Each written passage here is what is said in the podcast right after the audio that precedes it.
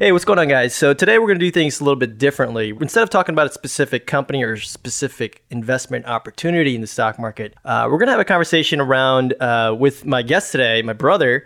Uh, around investing in the stock market as uh, as a retail investor, just kind of investing from your personal account, and some reservations that some folks may have when approaching the uh, the stock market, especially if you you never pursued a career in the financial industry in the past or, or anything along those lines.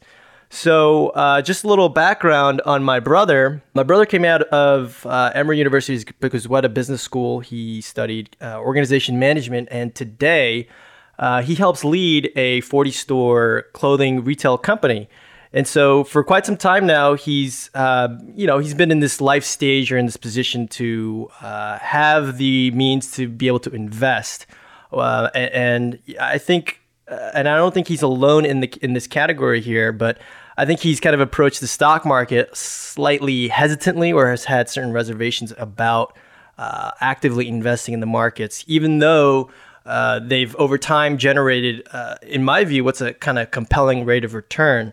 So, uh, yeah, so we're just going to talk about stocks overall and kind of the mechanics behind what drives valuations up, what drives valuations down, and uh, we're just going to go from there. So, Vic, would you say that's relatively accurate around uh, your suspicions uh, involving the stock market? That you're you're slightly hesitant to uh, devote um, time and resources towards investing in the financial markets? Yeah, I would say that's accurate. I think um, you know, as you had mentioned, uh, I do uh, work in business, but in a unrelated, not a directly related field. Um, and so um, having a full time job, uh, I think it's difficult to uh, you know figure out um, exactly where to where to go with the stock markets. And I think you're correct in saying that I do have some suspicions and reservations um, with regards to uh, trading stocks. Um, you know, just I guess with my cursory knowledge of how everything works and hopefully uh, you can kind of shed some light uh, and you know make some practical suggestions as to you know as somebody that doesn't necessarily work directly in finance uh, has a full-time job um, has a little bit left over uh, after paying all the bills um, are there other ways to uh, you know grow financially uh, yeah. outside of my, my regular nine to five for starters what would you say is kind of your biggest suspicion involving the stock market? Um, well, if you want to start with suspicion, uh, I guess uh, so. Having somewhat of a background in uh, business school, blah blah blah, whatever you want to call it, um, I kind of understand the gist of how it works. Um, but you know, sometimes you know what they say is it's more dangerous. How does the saying go? Oh, you, you you don't know what you don't know. Something along those lines. Something, something like that. So um, you know, I know a little bit. I know just enough to be real dangerous. I think that's the saying, something like. That. Well, we've that. we've had a lot of conversations in the past, and you've raised a lot of great questions that I don't even think active investors uh, raise themselves. And so, uh, I think your your knowledge of the stock market actually goes beyond simply quote unquote cursory knowledge. And so, um, for someone who, especially for someone who understands the P&L for a company, understands organization management. I, I was just a little surprised that um, that you you are as reluctant as you've been to kind of move forward in in um, kind of you know considering alternative investment opportunities, especially financial securities. Right. So yeah, um, having you know somewhat having experience managing a, a retail company and looking at the financials, managing a P&L or basically a profit and loss statement, and all the other associated um, financial statements that uh, kind of go into telling me uh, the health of our business. Um, you know, I would say that the way I think about a P&L or the way I uh, analyze a balance sheet or or what have you, I think it's more on the perspective of um, how is um, our company uh, performing, right? And so uh, the perspective as it relates to those numbers fr- on Main Street versus, I guess, the way Wall Street looks at those numbers. I mean, that's where I think the biggest uh, disconnect is uh, in hesitation, um, because I, the way I see it, uh, in retail on Main Street, Uh, you know, whether you're selling clothes, or you're selling uh, cheeseburgers, or you're selling gas, or you're selling a service, uh, you get paid for what you earn, right? So, uh, you know, I buy a widget, or I buy a banana, or I buy a gallon of gas uh, from some supplier. Uh, I we you know add value by uh, merchandising it correctly, uh, giving customers access to this particular product, um, you know, and then we mark up uh, to earn a profit. Uh, for the value that we add, and then we sell that product at a, Right. at a, at a But profit. I think the, the underlying principle, So- though, the underlying principle, though, between like investing in a stock and, um, say, selling a piece of garment, it's quite similar, isn't it? I mean, well, No, I anyways, I guess I'll tell you why it's different. Okay. In my mind, okay, it would be the same, uh, you know, investing in a company and earning um, money from my investment would kind of be like, I see it being similar in the sense that, like, let's say I was um, Mark Cuban, Okay. right? Or one of those uh, investors on Shark Tank, Okay. right? So, you know, I go, let's say I, I really love this pizza joint uh, in my town. And I know this this pizza place could scale because their pizza is amazing, right? Okay. And so the owner of this company might come to me, let's say, and he'd be like, "Yeah, I need to open up uh, another pizza shop, and in order to do so, I got to buy an oven, I got to, you know, uh, do some upgrades to a space, blah blah blah." And you might say, uh, "Hey, can I borrow some money uh, in exchange for uh, this money, this cash? Uh, I'm going to give you a percentage of my profits, right?" So that you know, that's that's kind of how I would feel. It should work when you buy into or buy stock in a company where okay uh, yeah uh, let's say the guy's name is sam yeah sam um, let me give you you know 100 bucks here you go go buy some dough buy a little bit more sauce and uh, mark it up go sell it to the end consumer and make some profit and then yeah we'll split some of the uh, the proceeds from that um, you know that's the way i would think investing should work but um, you know i don't think that's the way it works Okay. Well, do you have a brokerage account as of today? i do have a small very small brokerage account very quote unquote small brokerage account. Okay, so uh, what kind of when you when you're approaching uh, the stock market, especially as someone who again who has a career that's outside of the financial markets, when you when you open up your brokerage account and you decide, hey. I'm thinking about buying this stock or that stock. What are your biggest concerns? Like what what's kind of going through your head? What's your what's your methodology? So, uh, with my existing um, account, uh, I opened it up just kind of for fun, Okay. to be honest. So what's the Um, what's the purpose? it's Is it- not- It's just. Is it just like let me just play around here? Um, kind of. Uh, it wasn't really uh, a tool that I, a vehicle that I thought would actually be a real um, earnings vehicle. Um, I just kind of wanted to dabble. I think a lot of people have very small uh, brokerage accounts. I think it's not just me. I mean, just from people that I know. Uh, I think it was just a matter of dabbling and trying to have some fun and, and just trying to figure out how things work. And so I've had some good experiences. Uh huh. Um, I bought Apple very early on, um, and I think I do what a lot of people I did what a lot of people do and did, which is they see a company that they personally like, uh, they think it's got growth potential or it's got legs, so they they invest in that company. Um, I've also had some very bad experiences using that methodology. Obviously, you know I didn't put in the full analytic um, that you finance guys do. Uh, and I saw a company. I, I thought it was admirable. I liked it. Um, I thought a lot of people shopped at this particular store. And in the beginning, I made a lot of money. Which Not a lot particular of money. store? I mean, relatively speaking. Which particular store?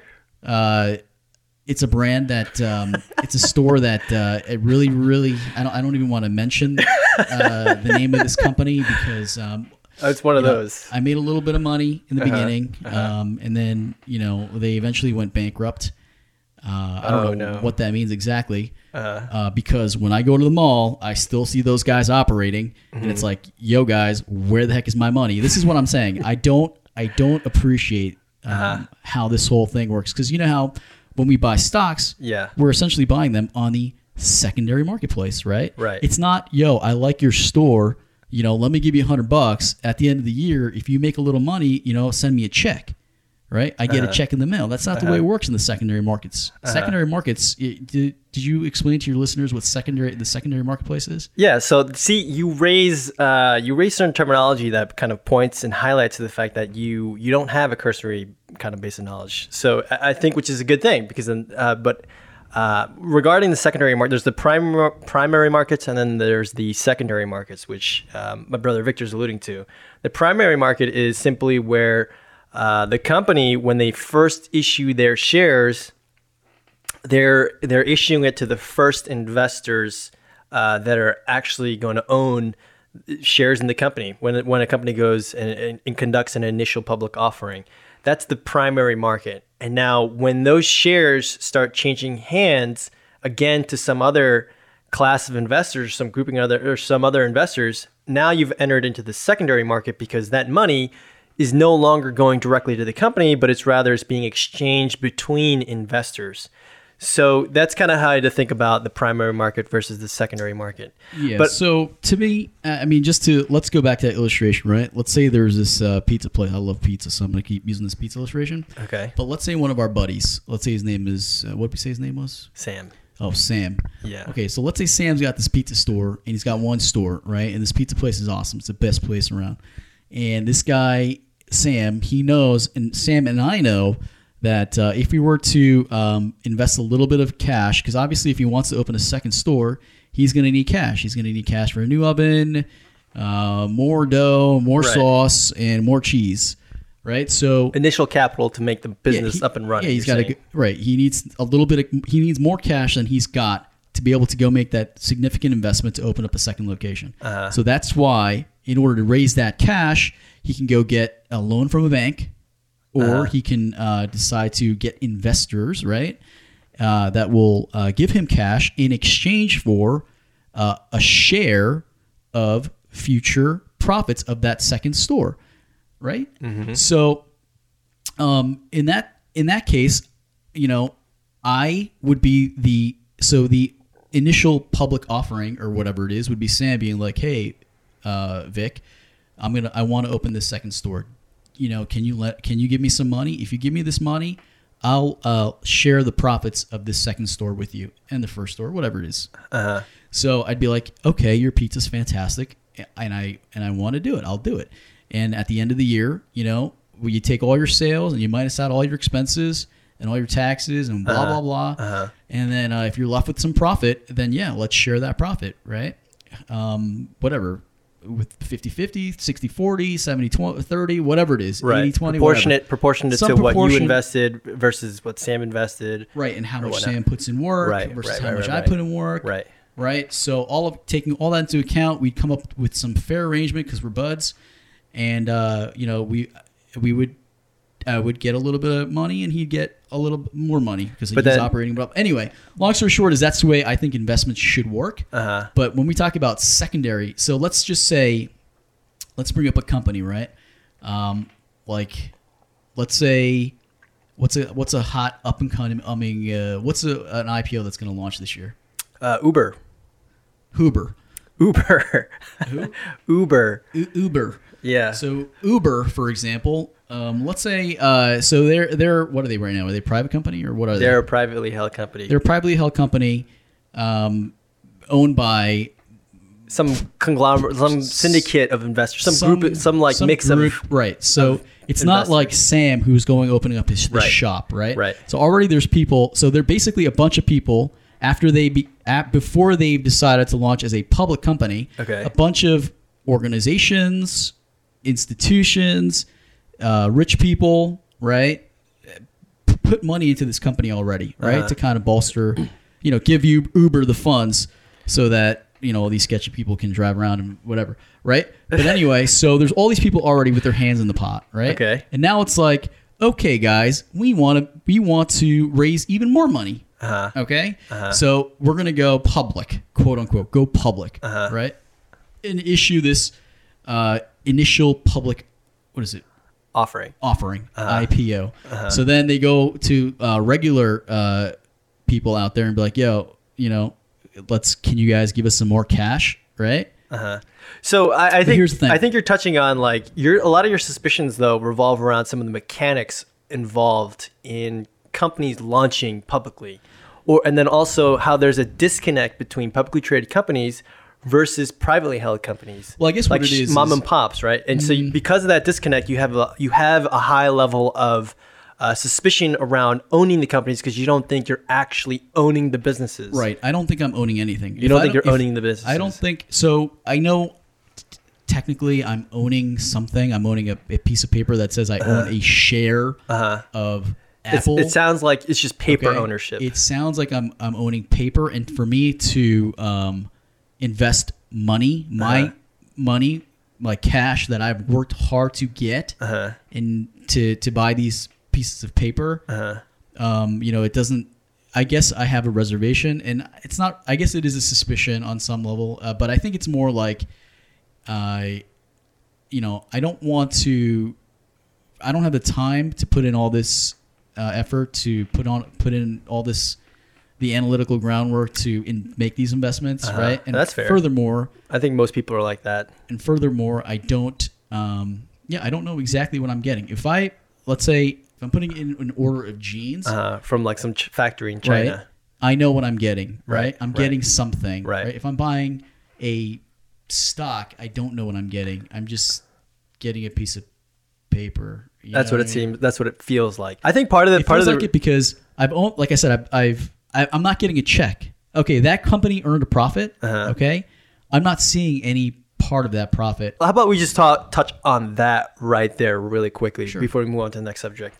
So when a company actually generates, let's say, hundred bucks in profit, uh, in a publicly traded company, that is, uh, well, you hire, you have hired a management team. Not maybe not necessarily you, but there is uh, there's a board of directors who represent shareholder interests who hire the management team, and that management team decides what to do with that hundred dollar in profit at the end of the year.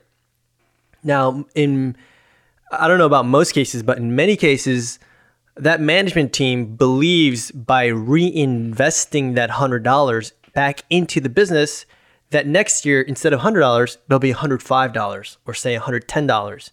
And so instead of say issuing, you know, Victor a check for his proportionate interest in that hundred dollars, management believes that um, by reinvesting most of it back into the business or all of it back into the business, why don't hey investor, why don't you just wait a little bit because there'll be more profits along the way that could be distributable at a later point in time. But at the same time, that's one grouping of companies. But there's another group of companies where some portion of profits are in fact paid back to investors. And so, so you know, it really depends on the kind of company that you're you're looking at. Right, and those are called uh, dividends, right? Exactly, dividends. Okay, so right, that's it sounds great in theory. So you got to understand this, right? So when and I know you do, but basically when my one share, let's just say, or my Okay. 10 shares, my 100 shares, Okay. let's say I have uh let's say I have a thousand dollars, okay, invested in Apple. Let's say I have a hundred thousand dollars invested in Apple. Okay. Let's say I have a million dollars invested in Apple. Okay. Let's say I have ten million dollars invested Okay. in Apple. You still won't be able to dictate what My management does. ten million dollars Right. that I have invested in Apple means jack squat, right? Compared to the larger pool of investments that are going into that company. Right. As a retail investor, but don't you think that's fair? as a retail investor, my money Uh-huh. and thus my clout, Uh-huh. uh, you know, my my influence or whatever Right. it is, whatever it may, I I don't have any say on in anything. Okay. Right? But let's go Not back that to I your, have a right to have Let's go any- back to your let's go back to your illustration on Sam's Pizza Shop though. Whether you're Joe Schmo or Gordon Gekko, everybody who wants who invests in the stock market, uh, meaning everybody who wants to buy ownership or equity in a business, they want to make money, right? They want to they want the value of their investment to increase. So it's not like some investor or some like Gordon Gekko out there, he's going to come in and make thing make life for the small investor uh, really miserable. Their incentives are totally aligned. They're they're they're the same thing. Right. And okay, but I guess just emotionally speaking, the way I kind of feel about uh, the stock market, especially for retail investors, is that it's kind of feels like a pyramid scheme. Pyramid scheme. Yeah, in the, in the sense that uh, if you're, you know, let's say, you know, st- you know the whole thing with PE ratios, right? Okay. So let's say uh, a certain stock is priced ten times more than this thing is earning, Okay. right? Okay. Um, and I'm I'm coming in now, right? The Okay. stock's been around for a long time, and I'm coming in now. So let's say like Okay. a 10 times PE stock. Yeah. Okay. So I feel like, um, you know, there's a lot of like, like I don't get uh, how uh, some of these multiples uh, justify themselves. Right. As You know what I do mean? as do actually as do the best investors on the planet. Sometimes they just don't think. So take for example Uber. Did you know that Uber every single year um, they lose in operating margin, actually even above operating margin. Uh, but let's just hypothetically say it's called operating margin. They lose over a billion dollars a year. Okay, exactly. So Isn't that insane? So this entity- So, but that's so why this that's that's where exuberance comes in. That's where so in 19 if you if you kind of rewind back the clock, 1998, 1999, which is when the tech tech bubble I think burst. A lot of those companies they were exactly like how you company- exactly so what you Uber- characterized. They're just paper. They're just paper. It's just Uber, the- Uber loses how much a year?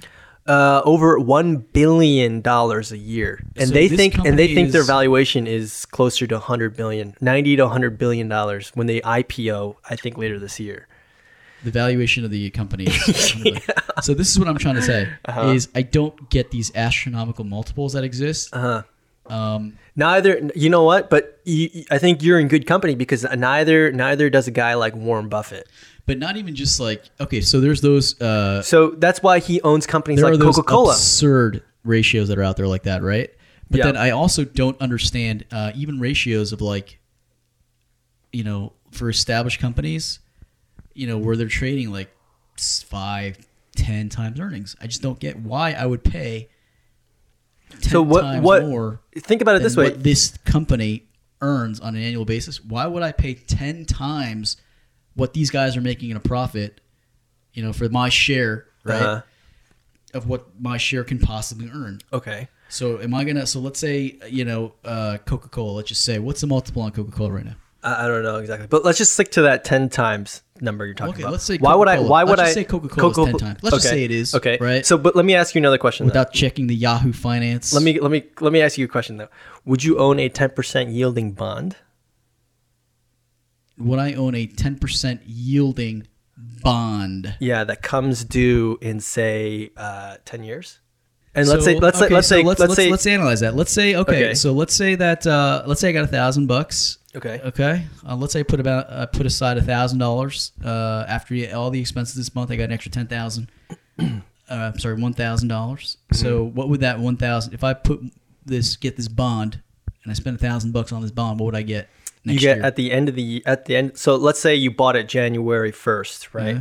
That means at the end of the year you would get $100 in interest payment so I'd get a hundred bucks. 100 Right? bucks Okay, but my thousand is still with the with the company with the bond, whatever. Yeah. Whoever's owning has you you bond. own the bond Mm-hmm.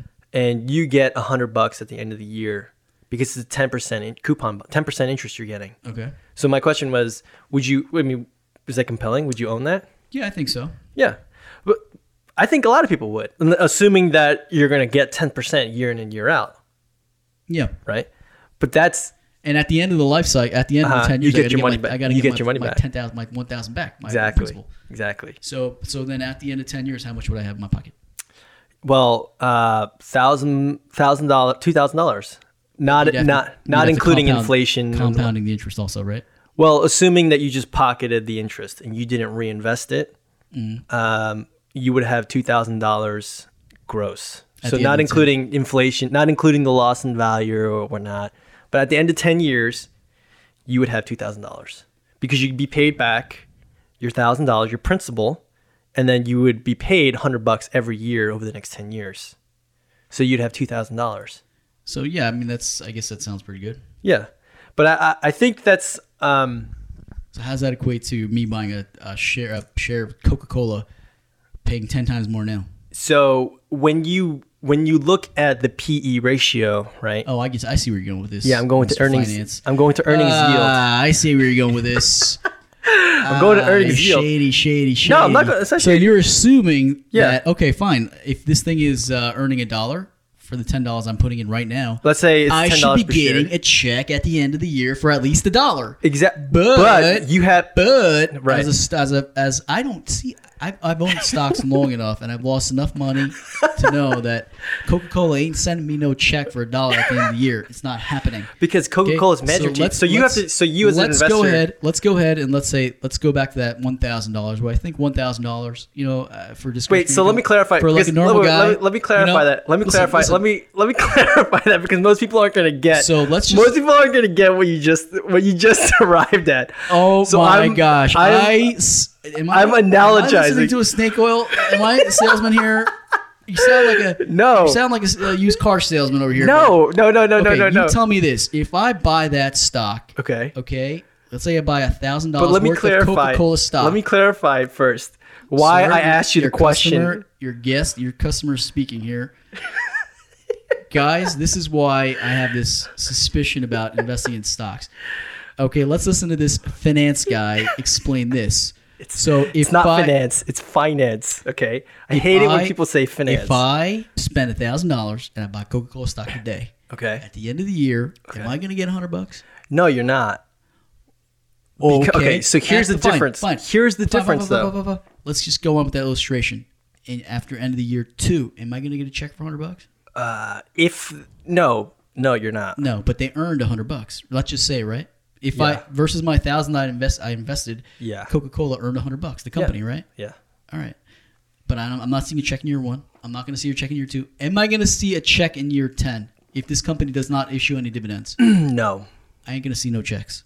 you're not gonna see any So, checks. what happened to No my cash in your $1,000? pocket. So you, when it comes down to the company that you're taking a look at, you have to decide. Okay, is this a dividend issuing company or is this not a dividend issuing company? Right. And, the now, reason, all the, the, reason, stocks that I've owned over the past, you know, five, ten years and dabbling in the stock market, fifteen years, I've Uh-huh. owned like Apple, I've owned Facebook. I, I mean, I, I still own Facebook. I still own Apple. I own. Uh, Uh-huh. it's, it's quite convenient for you to name all your winners. what else do I own? I, I own. I own Which one was the loser again? I own Google. Like I own half a share of Google. Uh, at wh- least which one was that bankrupt company? I I own. Um, what else do I own? I wish I owned Home Depot, Uh-huh. but I wish I. got Okay, a but I let me let me let me let me first of let me start answering your all, question though. Quick shout out to Home Depot. Okay, I love that store. Why? All right, but let me. time- I have to Time, answer time your out Wall question. Street. Time out Wall Street. Let's talk a little bit about Main Street. Okay, I'm not. right? I'm. Not, I've been on Main Wall Street, Street for quite some time Main now. Street. I've been on Main Street. Home Depot. Every time I go into one of those Home Depot, it doesn't matter where I've, I've been in a lot of Home Depots in the business that I'm in. okay, they're a great business. Every They take Home care Depot of- that I go in. Their employees. Okay, okay. I could go from the. That's a great uh, company. I could walk. That's from right. The It's a great light bulb company. section of the store. And I if and I have a question of let's say something I need in the lumber part of the store, which is like on the opposite side of the store. Oftentimes, I don't know why your Jersey accent just got They're thicker. really knowledgeable employees, and they're helpful employees. Okay, so let me let me circle back to uh, the reason why I raised the question initially, as far Let's as why would you? why am I because I'm not trying to- getting a check? Yeah, so I'm going to touch on that. I'm going to touch, touch on that briefly. But for the for for the listeners who aren't really catching on to why I had raised that question to begin with, is because if you're getting a 10% yielding coupon bond that's going to mature, uh, or meaning you're going to be paid back the full principal amount within 10 years, it's the same question of whether or not uh, I want to buy a 10 times price to earnings stock. Because if you were to invert the price to earnings multiple ratio, it's an earnings yield which is comparable to the interest rate calculation on a bond.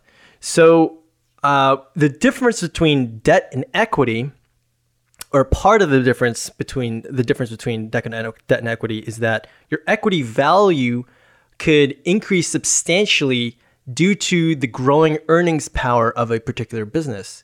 And so the reason why you're not getting your check back at the end of year 1 or year 2 or year 3 and maybe not until maybe not ever is largely because the management team in which you had indirectly hired through the board of directors has decided if we reinvest this money, this $1 per share in profit this year back into the business, we believe our management team can generate more earnings per share next year for our investors. So it should be more than so instead of instead of a dollar this year, next year we're going to make a dollar and 20 cents. So if the company still trades at 10 times PE in year 2, well the value of your stock just went from $10 to $12, which is a 20% unrealized capital gain. That sounds very enticing, doesn't it? That's the reason why um, you're not necessarily going to get cash back into your pocket. Right, but here's what I don't understand. Right, Uh-huh. so basically, uh, cutting out all that finance speak. What Uh-huh. you're saying is is uh, my ten dollars that I bought in Coca Cola, Uh-huh. right, for to buy one dollar in the profit that uh, Coca Cola made, right. Right, you had paid $10 in exchange for One dollar in their profit. profit, right? And my Yeah. ten dollars is going to be locked into that company until I ever decide to sell. Right, right. And I'm every year I'm going to make one dollar, assuming that the company makes a dollar. What you're Right. saying is, is next year, if Coca Cola, let's say, made two dollars, Uh-huh. right? You have a $20 stock right there. You think If- you have a twenty dollars. Stock if multiples, the price to earnings ratio remains at 10 times. right? If the price to earnings ratio remains ten times, Right. So um, does that happen? Uh, a company doubling their earnings? Yeah. Yeah, it's happened in the past. So I'll give you uh, I'll give you an example of uh, of a scenario uh, where that has happened or was anticipated to happen, and partly did re- become realized. I think back in 2012 or 11, somewhere during that. No, I think a little later than that. 2013, 14, somewhere around that time frame. I was looking at a coal company um, called Hallador Energy, ticker symbol HNRG.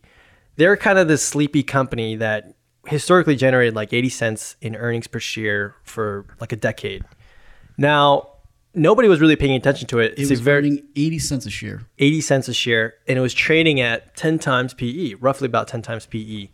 Uh, but because it was such a sleepy company, because it hadn't done that much, not many people were really paying attention to this particular name.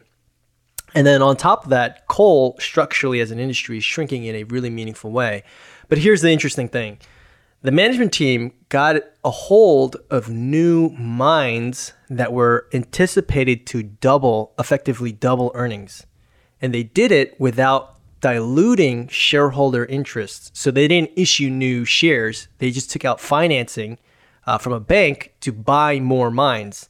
And when they did that, they guided or told the investing community, hey, this is how much money we anticipate making. On a per share basis, when I backed into the math, they were gonna they were gonna increase their earnings per share from 80 cents per share to approximately a dollar sixty.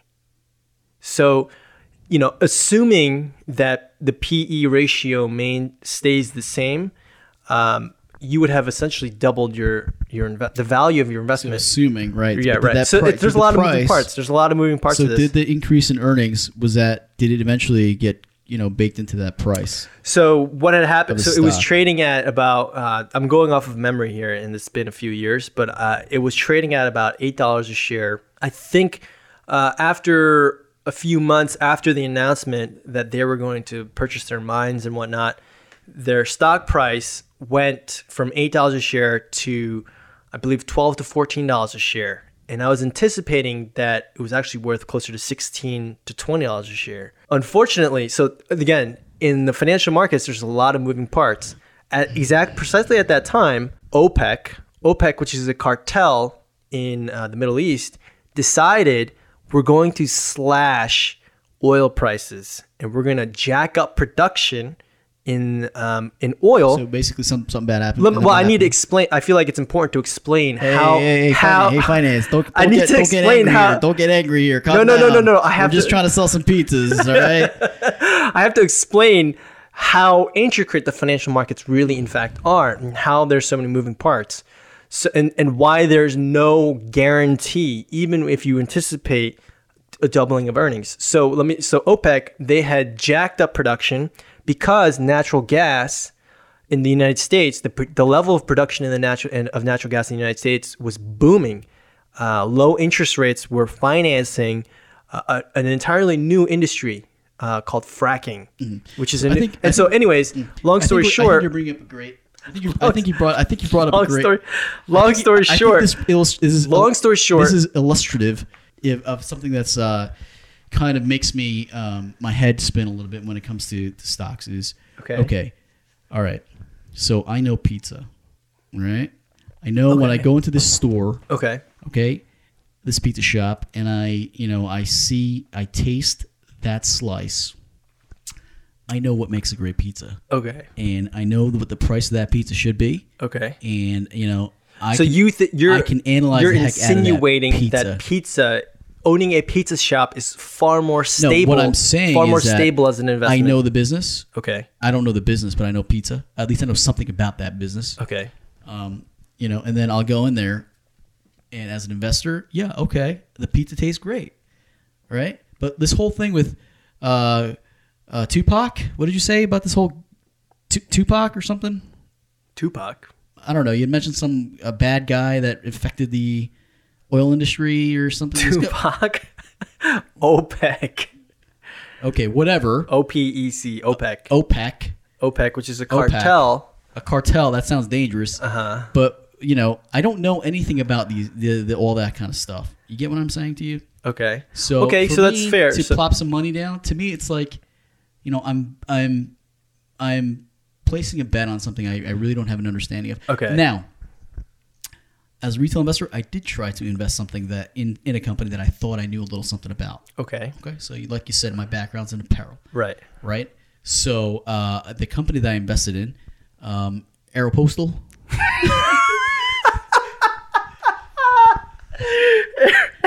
Aero Aeropostal, Aero- Aeropostal, whatever that Aer- Aero. I don't know Aero Aeropostal, whatever that company. Aeropostale. I don't, I don't even think I know how to pronounce it entirely. maybe that's the problem. That company, you know, whatever did what it did.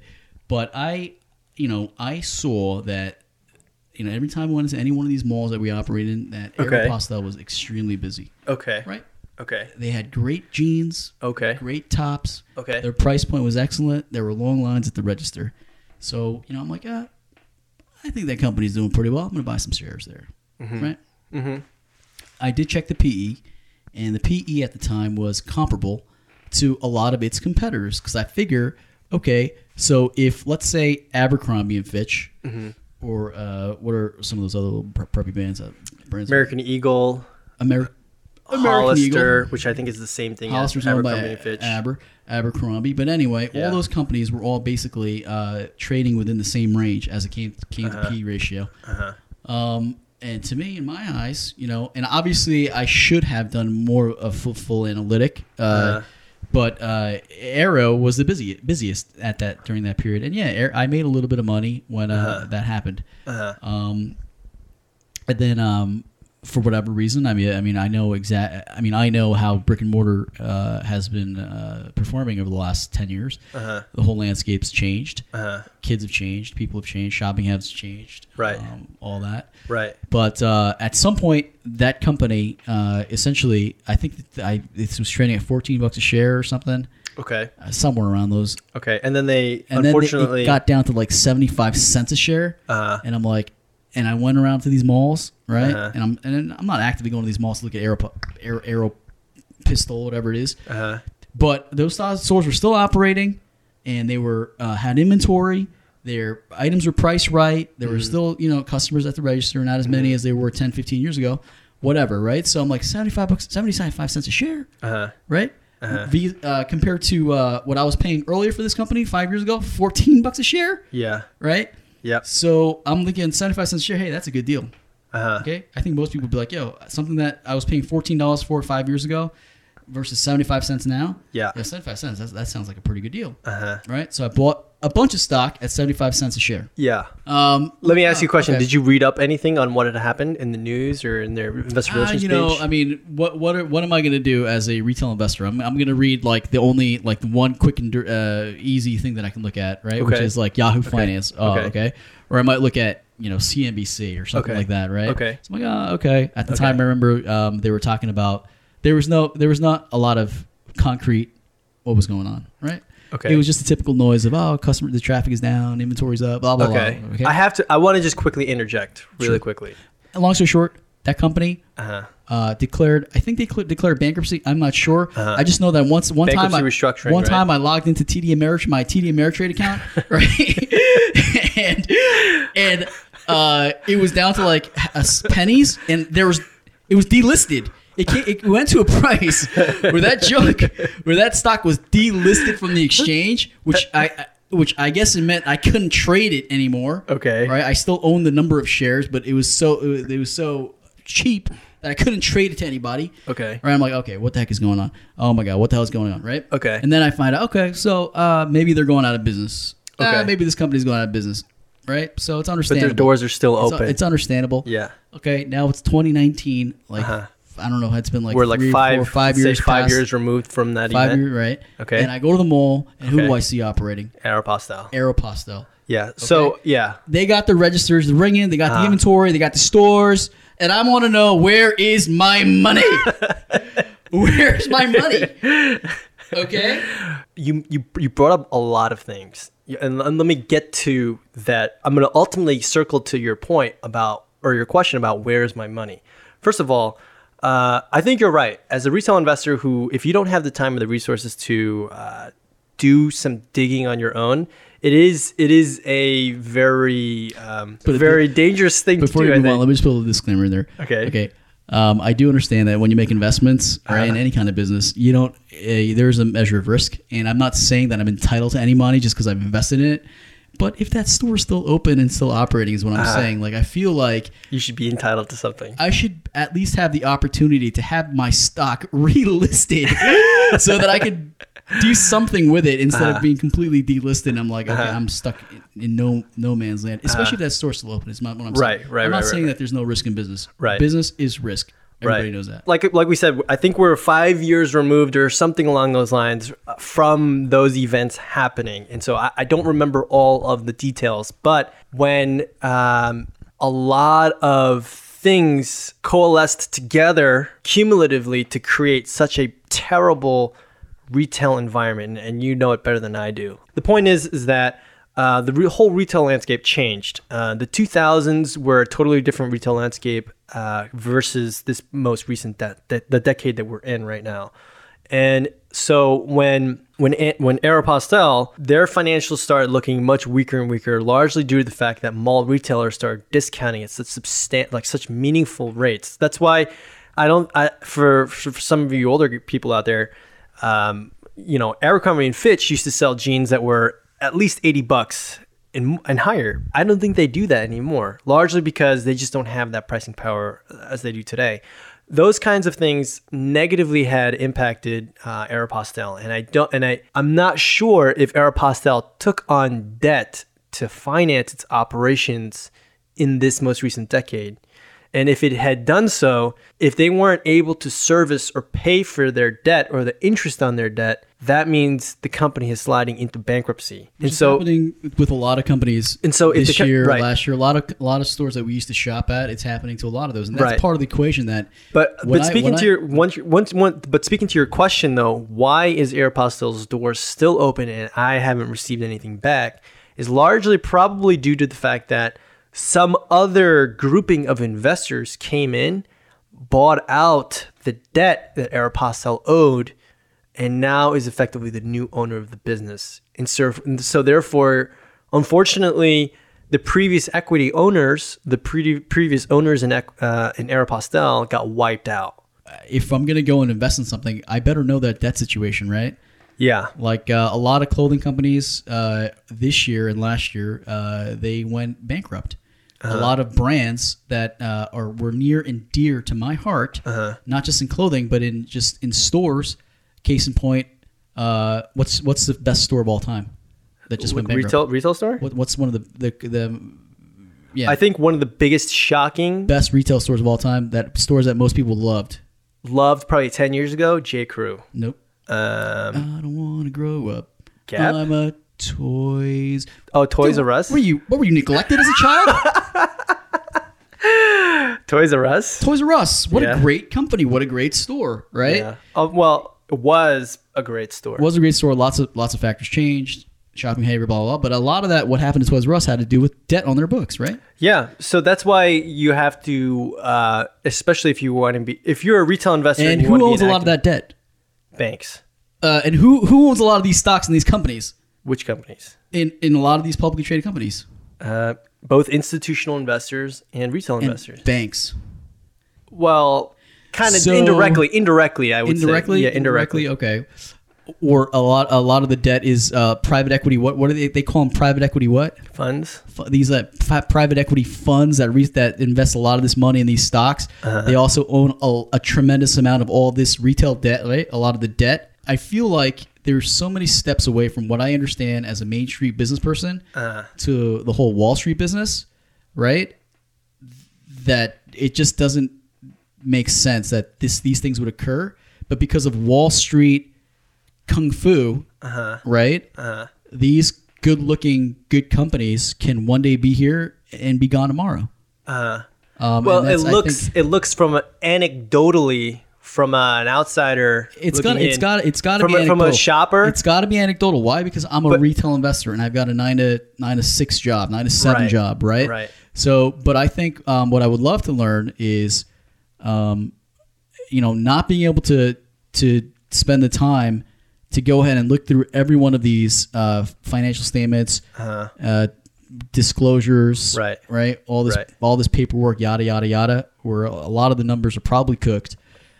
You might disagree with me. Uh, yeah, there's GAAP, whatever accounting principles and dot dot dot dot dot. dot. Given that environment, Uh-huh. right?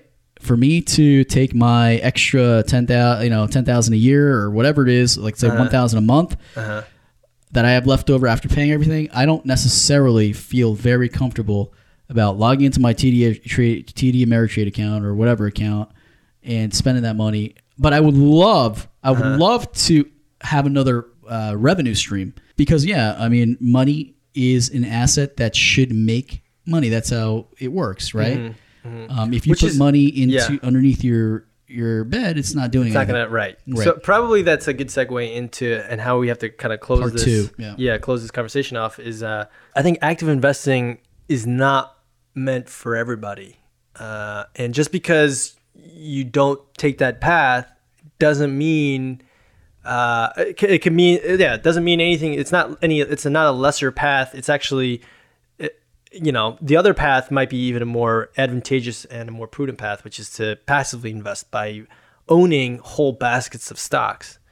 So if you had, again, if you had owned the S&P 500, which is a, a grouping of 500 of the largest publicly traded United States company stocks, or the most reputable ones, uh, you would have done 10% year in and year out. So probably owning that basket and just kind of looking away So- and not being afraid of what happens And we'll- year to year. And I'm sure we'll get into more detail gonna about what that 10% year over year means in the next uh, episode. Yeah. But um, yeah, I mean, if that's the case, then yeah, that sounds like a great opportunity. But I do know that um, I would love, like I said, I would love to have something outside of my job as a vehicle for passive income stream for kind of. earning. Um, yeah, for instead of um, spending, if I can, if I could take that, you know, hundred bucks, and instead of downloading a few Xbox games, and if I Mm-hmm. that hundred can become, you know, ten Xbox games later on, or you know, I mean, it just as an example. But basically, if I could have a real, uh, another real income stream, Uh-huh. then uh, that I'm confident about. Um, and that I like to do, then yeah, I, w- I would definitely like to learn more about how to get that done. All right. Well, I guess we'll try to figure that out and, and discuss that in later episodes. So with that, I think we're to have to conclude this conversation. And um, yeah, I you know thanks for tuning in. Uh, we have similar content available on our YouTube channel called Get That Bread Value Investing. So definitely check us out there as well. Uh, and we again, this is also on our podcast called Get That Bread Value Investing. So if you um, if you thought this episode was interesting or you learned something new, um, we'd really appreciate it if you hit the subscribe button, give us uh, five star reviews, or give some feedback, and I'd really appreciate it. All right, guys, I'll talk to you guys later. All right, later.